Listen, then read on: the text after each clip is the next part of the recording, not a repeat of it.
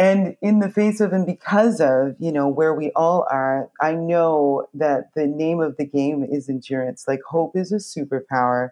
And when you combine that with endurance you're likely already winning right? So whatever you Mm-hmm. do for a living or don't do for a living or have lost or have gained like it's still that's still the same truth for all of us that if we really understand the weapon of hope and like to guard ourselves with peace, then we hold that position or are freed in that position to endure, to thrive. The Halifax Jazz Festival's waterfront lot will be empty again this summer, but a totally stacked online series is already in progress. This week on the show, I'll be joined by Friday night's virtual headliner, the world renowned opera singer Measha Brueggergosman. So grab a virtual tall ship or a real one and settle in for a chat about her latest record, Measha Jazz, and what you can expect from the show. I'm Tara Thorne, and this is The Tideline.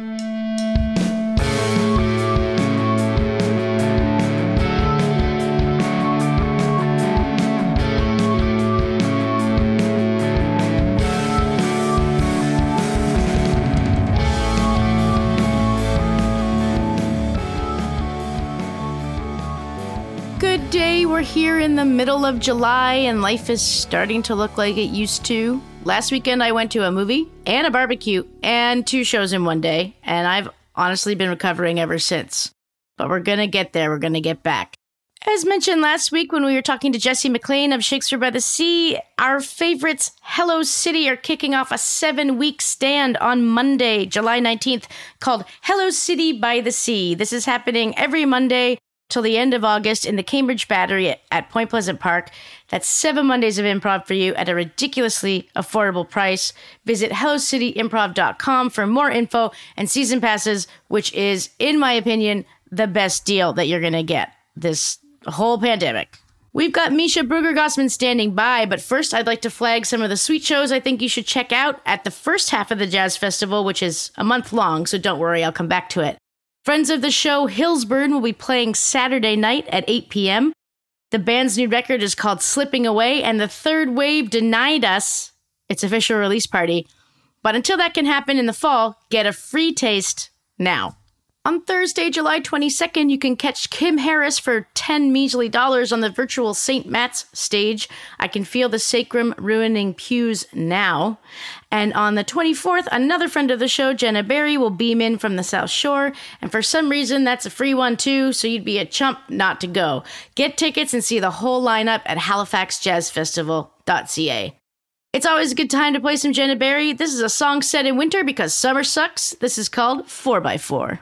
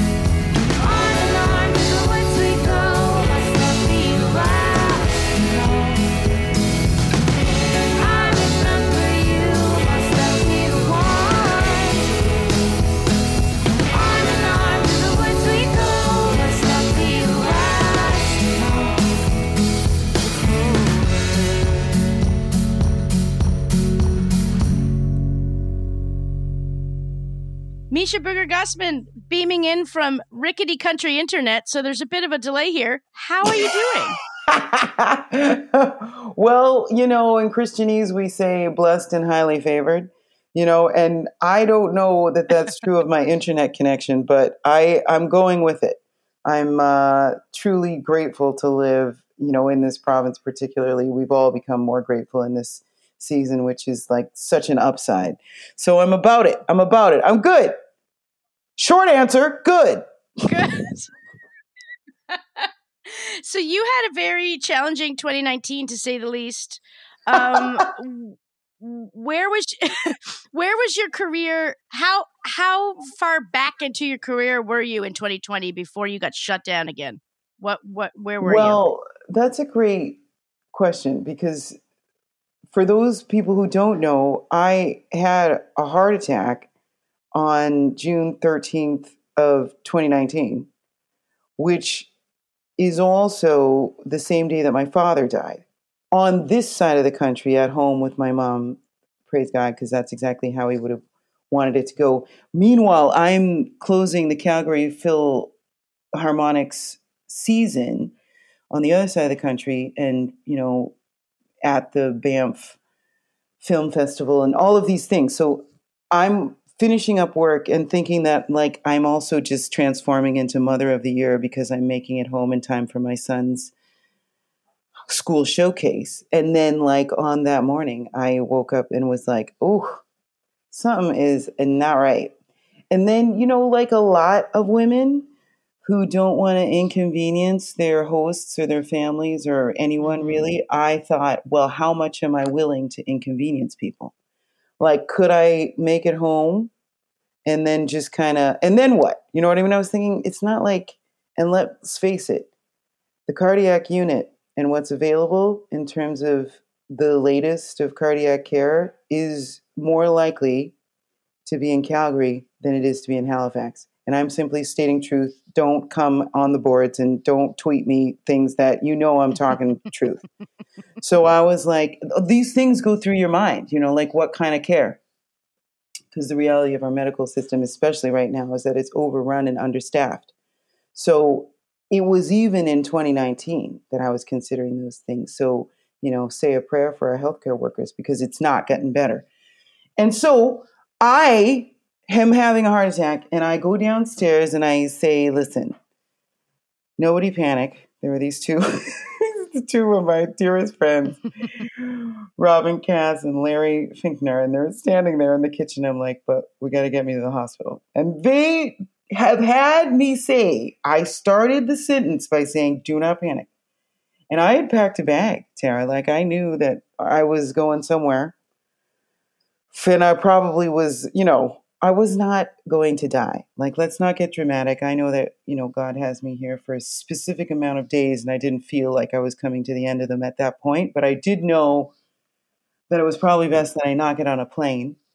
So they took me to the hospital. And I'll tell you right now, I don't mind saying that I told my dear friend Larry, take me to the good one. If there is a hierarchy of hospitals in this city, and in every major city there is, okay, because different hospitals specialize in different things. I was like, you better take me to the good one. I'm like, I won't tell you where he took me, but I was super mad.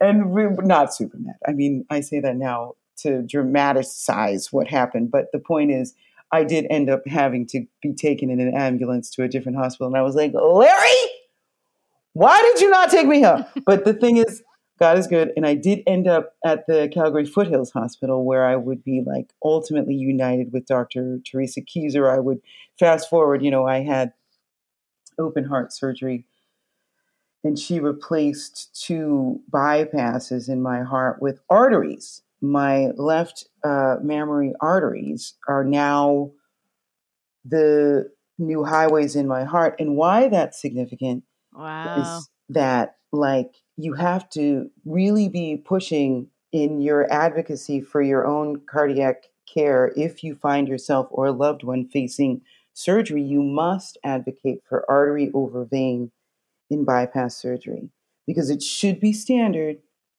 Um, and that is the only surgery that Dr. Teresa, Dr. Teresa Kieser at the Calgary Foothills Hospital performs. Like, and I'm just saying this because someone's going to hear it and it's going to save your life or someone that you love, right? It's going to give them longevity because arteries are like super highways of blood. Veins also carry blood, but arteries are like, you know, that's what, you know, it, it, it, it's just better. Okay. It's just better. So it's not saying that the bypasses aren't working. Obviously, they're working. My father had five in his heart, three of which had collapsed at his death, right? So I was being healed in a much greater way. Like, if you can recognize the symmetry here from what my father was dying from. Mm-hmm. And let's face it, he was, he's older, you know, he's, he died in his early 70s. But my cardiac surgery option was a foregone conclusion, i.e., arteries over veins, because of my age, which is to say, they went with the riskier or not riskier, just more difficult surgery that is performed by the star surgeon because she's the only one who does it, making her incredibly valuable, Dr. Teresa Kieser.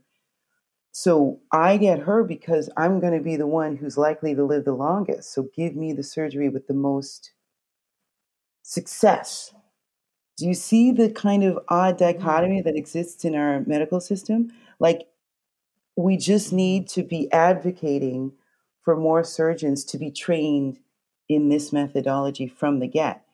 And, you know, not to just to wrap this up, because I know we have other things to talk about, but, you know, Dr. Mm-hmm. Teresa Kieser does spend the surgical time that she spends not performing artery bypass surgeries is spent repairing the vein surgeries.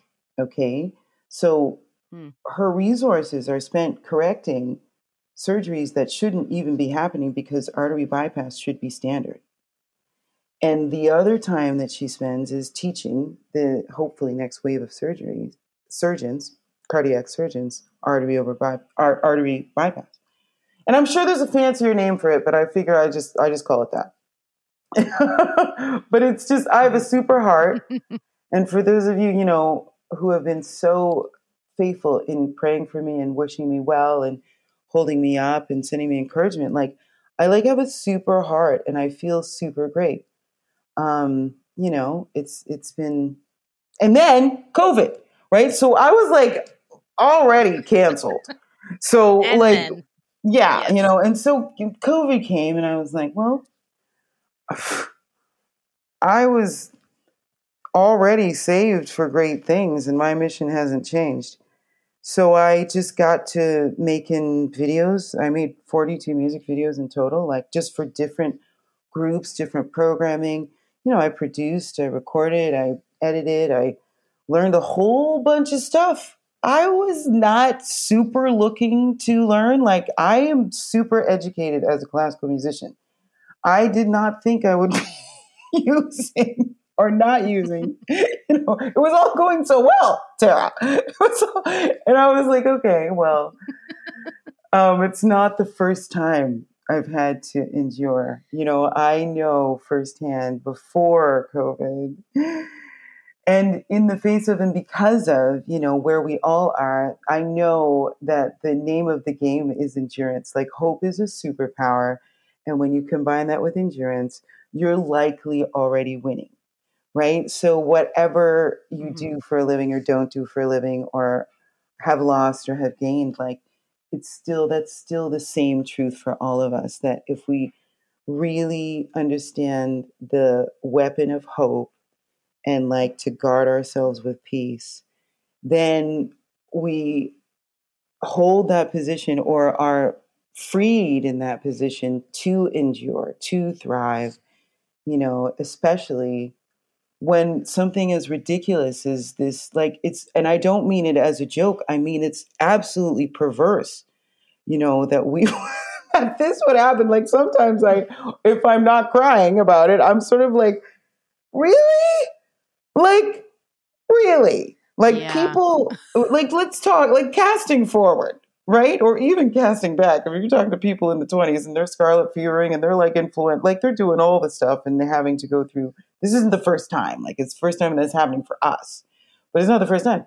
And so even if you're looking from 20 years in either direction, 30, 40 years in either direction, it's super weird. You know, and I'm not, don't, you Yeah. won't catch me saying end of days weird. I'm not with those Christians. Get out. I'm talking about, you know, the fact that it's just objectively insane. It's bonkers. And so, even more is the power of this enduring hope because we know that the only true constant is change, right? So, it's going to be mm-hmm. change. We can't qualify it by saying this change is worse or this change is better. It's all going to end. And something is always beginning, right? So, I mean, I'm just fancifying glass half full. You know what I mean? Like, you just have to decide your perspective. You know what I mean? So it took her so long to say it. Anyway. All right. Well, um, so was the Measha Jazz record was that was in progress with a release plan in place, and you dropped it in the middle of the pandemic, and you gave it away, which I, think is so curious. Can you tell me the the impetus to to give it away a song at a time? Well, it's not like I don't want to make money. First of all, let me be clear about that. I really want to be super clear that legacy wealth is on the way for Measha Guzman and her children's children's children's. But it's like right now I'm like triple dog poor. So I just kind of wanted to be like honest about like the offering. And it's super counterculture like i super get it and i know that it's um, a bit foreign but everybody gets it. Everybody gets that um, your power is not in your album sales like your power is in how many people are like moved to healing by your offering right like i don't think you're measured by um, you know you know, I do like to be liked. Like, I'm not going to lie about that. And I want people to hear my music and I want to promote the people that play with me and give work to as many people as possible. And what I know that God knows about me is that when He blesses me with something, like my hands are open wide, I clutch nothing, it flows through my fingers and down to as many people as possible. And when I decided to give away Measha Jazz, it was also the very first album that I owned outright, that I paid to have made, Mhm. and that was, you know, the recording process was generously negotiated to me by the Banff Center for Arts and Creativity. So I, there is a village of people's resources who were like, honestly, I was the beneficiary of much generosity, and not the least of which mm. was just the creative process that I underwent with Rob Pilch on guitar, George Koller on bass, Aaron Davis and, uh, on piano and, and keys, and Jerry Granelli on drums. That was the original group at Banff. And so we were there just kind of creating, and that to me was a very, very like that's that's the gift. And so then we come back and we're in Patch of Sound, Guillermo Subauste's studios in Toronto in the West End.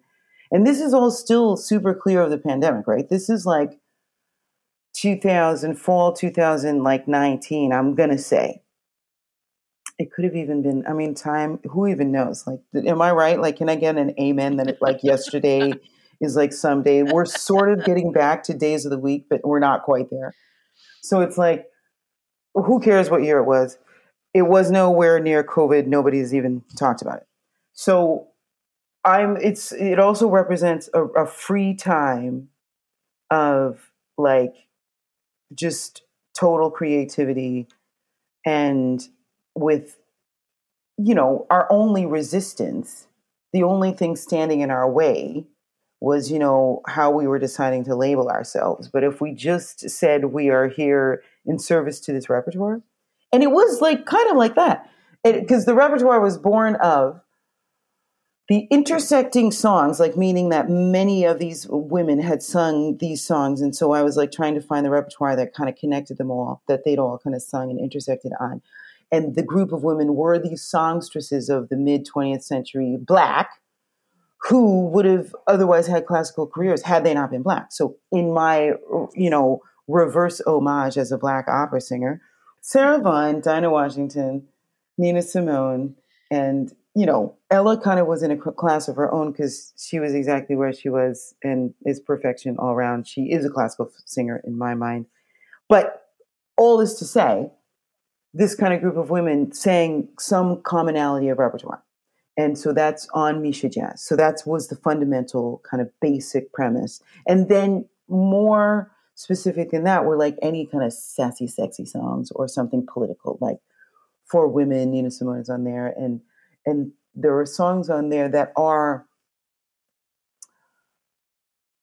standards um, like my romance but i translated them because my romance for instance sounds like a spanish ballad to me so we translated it into spanish with the help of ricardo forcinito who's a wonderful pianist who lives in paris and we named it mi romance Mi romance no necesita la luna en el cielo, this kind of stuff. And so it just sounds, to me, it sounded Spanish. And another one I did, which, you know, I'm going to say is super ridiculous and awesome, is Cry Me a River, but we translated it into German and called it, no, I mean, it's like Du kannst ein Fluss für mich weinen. And so it's like, it's a German cabaret, kind of super angry, like rendering with like heavy horns, like tana tana tana. Like it's it's like I can't even. I'm not apologizing. I had the most fun, and um, you know we would do some overdubs. So Measha Jazz is kind of this super rompy, whatever I wanted. And so when I gave it away for free, um, it had already gifted me so much. So, in the benevolent sense, I just wanted to let it seamlessly flow through my hands and not be obstructed by you know wanting to sell it or expectations of PR or you know just all of the things that we pile onto these beautiful baby idea infants that albums are. You know, it's like they're mm-hmm. just these little children, and maybe they never grow up to be, you know, loved adults in the universal realm. But, you know, how they started, how my song started was this beautiful time in the Rocky Mountains with people I loved. And then the album just got added to. Larnell Lewis is on it. And you know, we've got a lot of like Johnny Johnson love and over. And then I got to record because there was no French on it. So I was like, oh, we can't have that. Je viens de la seule province officiellement bilingue. Je viens de New Brunswick. Like I'm bilingual. Like I grew up in both. So I was like, gotta put some French on there. But there's not a lot of French repertoire that intersects with these ladies. So I just did a one off Daniel Bélanger cover called Les Deux Printemps which is essentially like it's a huge deal in Quebec. Like the like les Québécois, ils mm-hmm. adorent ce chanson-là. Like I know they love that song, and so I was like, okay, here we go, time to jump off a cliff. and so I love that song forever, and I just did what I wanted, and also wanted definitely for Daniel Bélanger to love it. Like I wanted him to love it. So I recorded something that I hoped he would love. Um, yeah, and that's Measha Jazz, like really. And I gave it away for free. And it I don't know how it's doing. I don't. I don't look. I can't. I, I don't it owes me nothing. I mean Um, well, this is a question I've never asked a musician. Oh. because I have never interviewed one like you. Which is your favorite language to sing in? Oh, well, you honor me by being there. And are you thinking in the language when you're singing it? oh, yes. Like, what is your mindset? Well, I'm an indie rock idiot. Like, I know eight chords, so this is like all a mystery to me. listen, and you all know those eight chords like nobody's business. I could not, like, if you're not calling them out, anyway, I just want to big you up for a second because that is a skill. That is a gift, man. I can't even tell you. From a classical perspective, I'm just going to take it upon me to wear the mantle of hubris that it will take to speak on behalf of all of classical music, but I'm doing it. My dear indie rock goddess, all of us over here at Classical Music uh, Planet, Planet Classical Music, are bowing to the freedom that exists within your art form, right? We don't understand on our planet what it means to like, to, like whirl your f- index finger around in a circle and have that indicate that you are to go back to a repeat and tag things. Like Right. nobody knows what that means. We're sort of like we look at a score, we love it, we respect it, we devote our lives to being able to take out of it and do what it requires of us. Like, yes, we don't doubt that we're gifted, but your eight chords are a total mystery to us. We don't know what, like, we can kind of understand what you're saying, and you say it like it's redactive, like it's reductive, right? You say eight chords like it's, I can't even tell you. It, it, it, it is uh, a mystery, that freedom. We don't have access to it. So love it, embrace it. Don't think Um, it's anything to like, you know, s- snap who at. Now, okay, as I describe my love of languages, like I love different languages for different reasons, but I'm in classical music. And if you're a classical singer and you don't love languages, it's probably going to be a real slog. So, you know, pick a language doesn't mean you have to stop. Just pick something and be really good at it.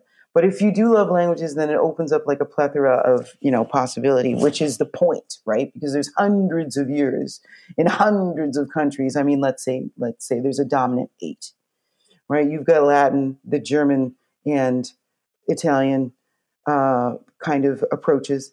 You've got Spanish, and then of course there's the accents within therein from the different countries. You've got German, which is pretty standard. That's I gotta say. French, you can, depending on where it comes from, get fancy, but it's it's standard.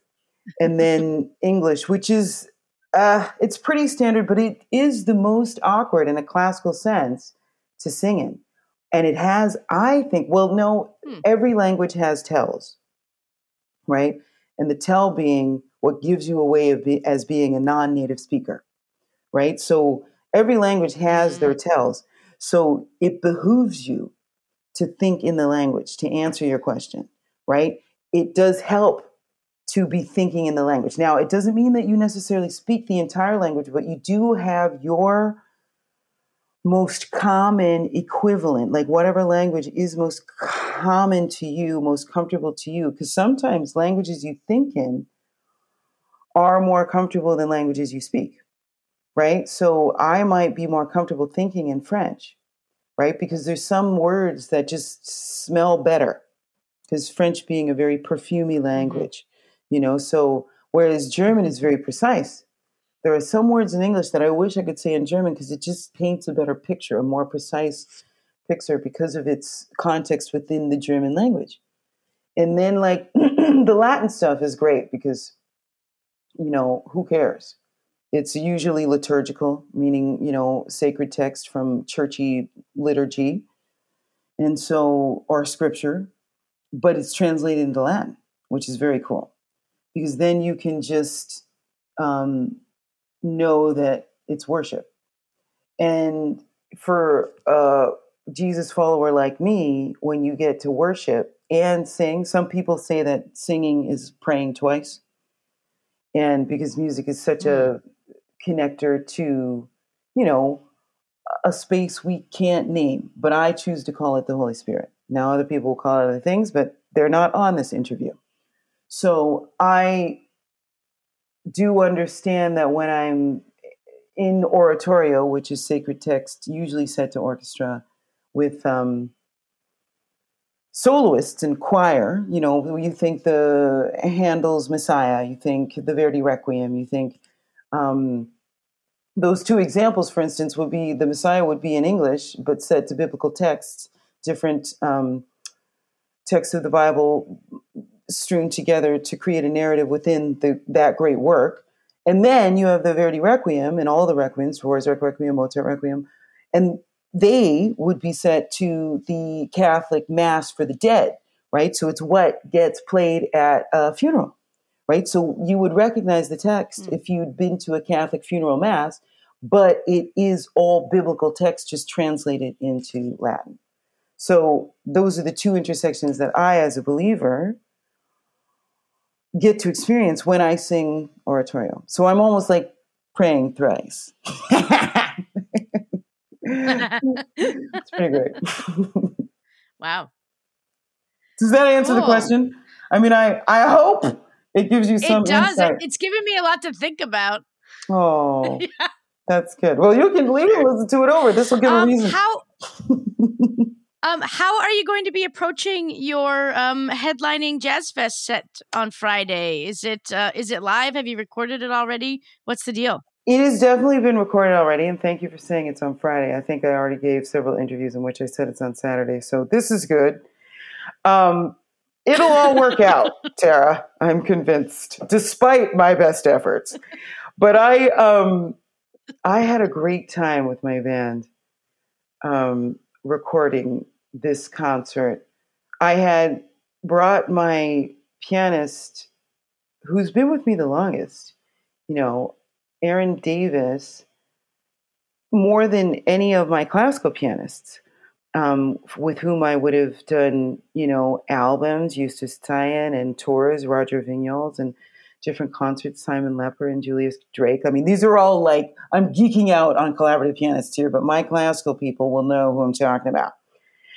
And Aaron Davis has been the pianist, music director, collaborator par excellence with the Holly Cole Trio, Manteca, these kinds of people. Now, I engage with him in his capacity as music director for the Holly Cole Trio and like geeked out hard through high school. And so I kind of stalked him and got my career to a point where I would be able to approach him professionally and oh, collaborate, which has always mm-hmm. been kind of the mark of my career has been my desire to have something to offer a potential collaborator, whether it's a pianist I grew up listening to, or you know, as in the case of you know these all these people that I just listed, or like conductors that I aspire to you know work with, or or and, you know of course orchestras, and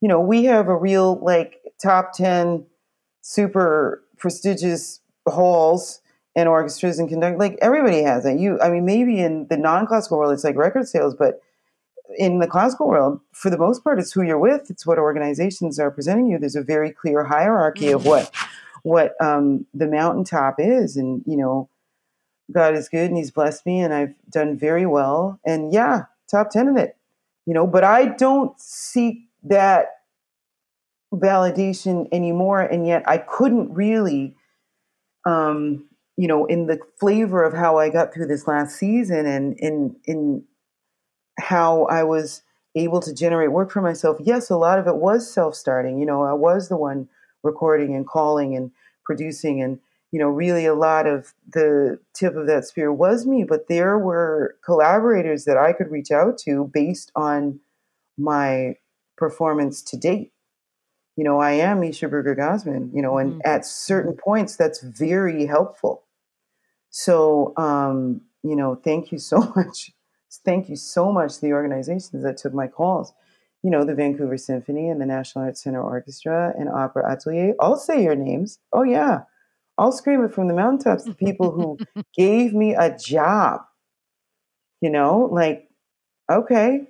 And the ones you know, in the same breath, we don't want to be negative, you know, but we do have to hold to account the people who shuttered their doors and didn't create alternative employment for the artists whose contracts they canceled. Yes, of course you had a legitimate reason to Mhm. cancel, but what did you do with the resources you had to make up for what all of us lost?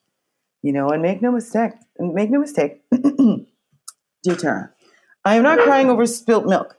I won't do that.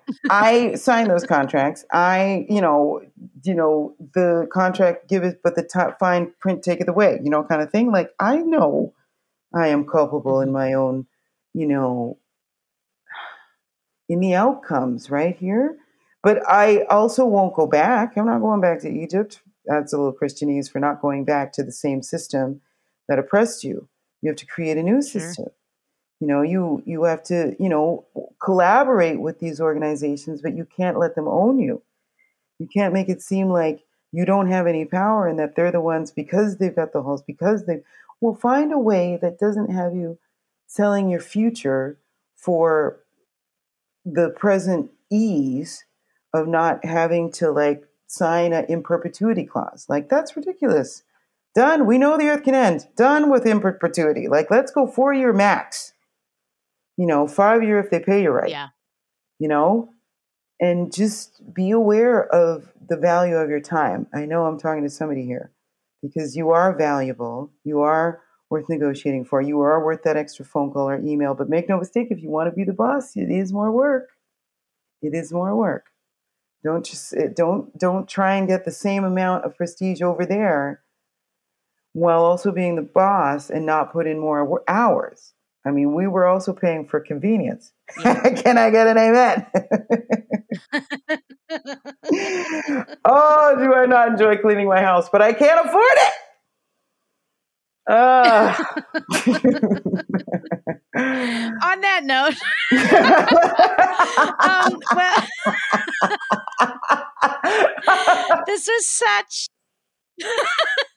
this was such a nice chat. I'm so glad we got to connect, and I'm very much looking forward to seeing what you um, pull out at the jazz festival on Friday, not Saturday. And, um, so good. Let so me much just say for- the for last members of my band because I got stuck on Aaron Davis, which is like a place. Oh, to yes. So we've got Marco Simmons, uh, who fills a room with his gorgeous vocal Jamila. And if you don't know what a Jamila is, look it up. She's Oh, amazing. Dave Yep, Burton on drums. we do. Like we do on the show. Let's the Who keeps time better than Dave Burton. I mean, the man is amazing. Larry Bjornson on bass, who I adore. All the electric, all the double bass.